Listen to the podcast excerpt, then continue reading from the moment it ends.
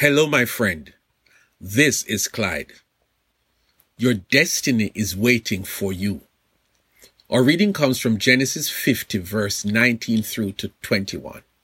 But Joseph said to them, Don't be afraid. Am I in the place of God? You intended to harm me, but God intended it for good to accomplish what is now being done, the saving of many lives. So then, don't be afraid. I will provide for you and your children. And he reassured them and spoke kindly to them. One of my favorite moments is to participate in a baby blessing ceremony, an activity where we pray for God's blessing over an infant.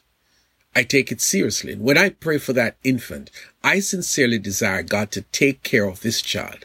For me, it is a faith moment. Each of us has a destiny that has been set by God. We know that there will be opposition, but our faith in God makes us believe that God will win and that that child will walk into divine destiny. Okay, Clyde, get to the focus of the message.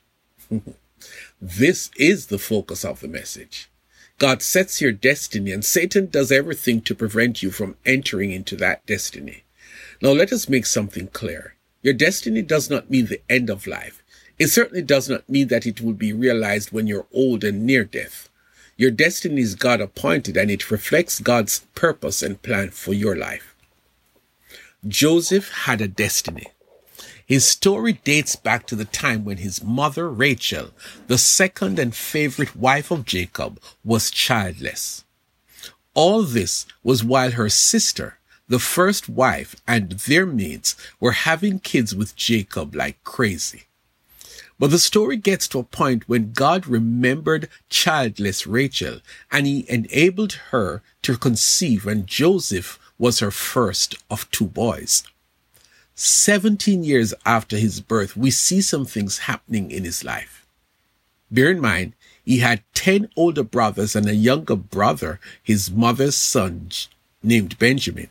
But somehow things turned that he was the favorite of his father, Jacob. Joseph had two dreams, which he shared with his family, and they were not happy with the meaning of these dreams. Joseph was shown to get to a place in life where his family would bow down to him. Outrageous, they thought. Remember, God sets destiny. Well, that launched the campaign of derailment, a program that Satan engineered to keep Joseph from his destiny. We see a series of major misfortunes come into the life of this young man. First, his brothers colluded and sold him to a band of human traffickers. The Bible says that the Midianites sold Joseph in Egypt to Potiphar, one of Pharaoh's officials, the captain of the guards. All of this at age 17. Joseph is now a slave in a foreign country. The young man who was not just a free man in his country, but his father's favorite child, was now far away from home and his father's love, and he was now a slave. The irony of that is that he soon became the favorite slave, the head slave, who was put in charge of everything the master owned. Well, everything except the master's wife. She, however, developed a strong desire to make him a sex slave. Joseph was attractive and certainly he would be happy to be sleeping with his boss's wife, right? One day, she engineered the household staff that everyone was given the day off and only she and Joseph were in the house. She made her move, but Joseph ran.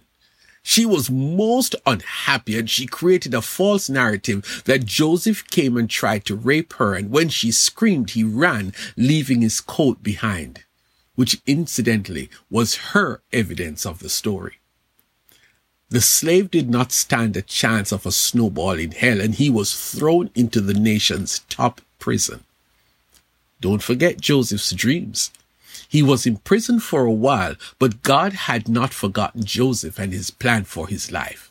Joseph was good at interpreting dreams, so this young man who was invited to the, the palace to interpret, interpret a dream of the Pharaoh.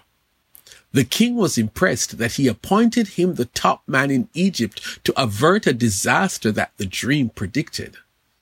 So from being a freed youth to becoming a slave in a foreign country to becoming a prisoner to working in the palace, wow, the tide turned dramatically in Joseph's favor.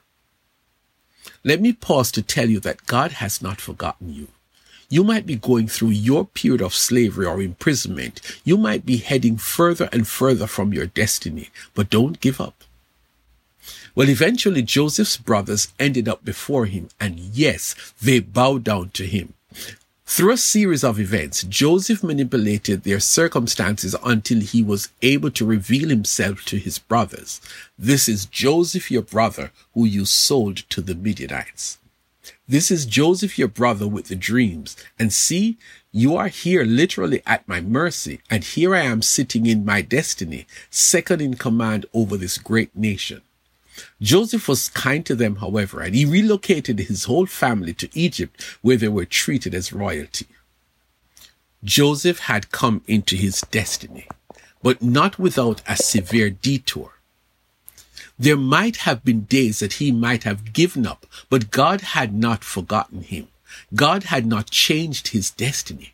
Joseph kept his mind on God, and God brought him through slavery. God brought him through imprisonment. God landed him in a seat of power in a foreign country. God landed him into his destiny.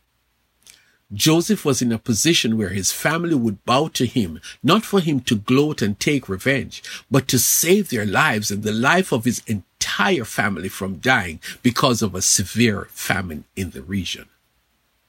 My friend, don't play with God.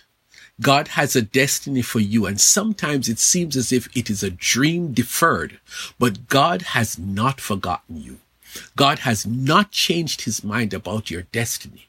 God will take you from the apparent destination of misfortune and loss and will miraculously land you into your destiny of blessing and you working for him. Your destiny is waiting for you. Just you trust God to bring you into that destiny.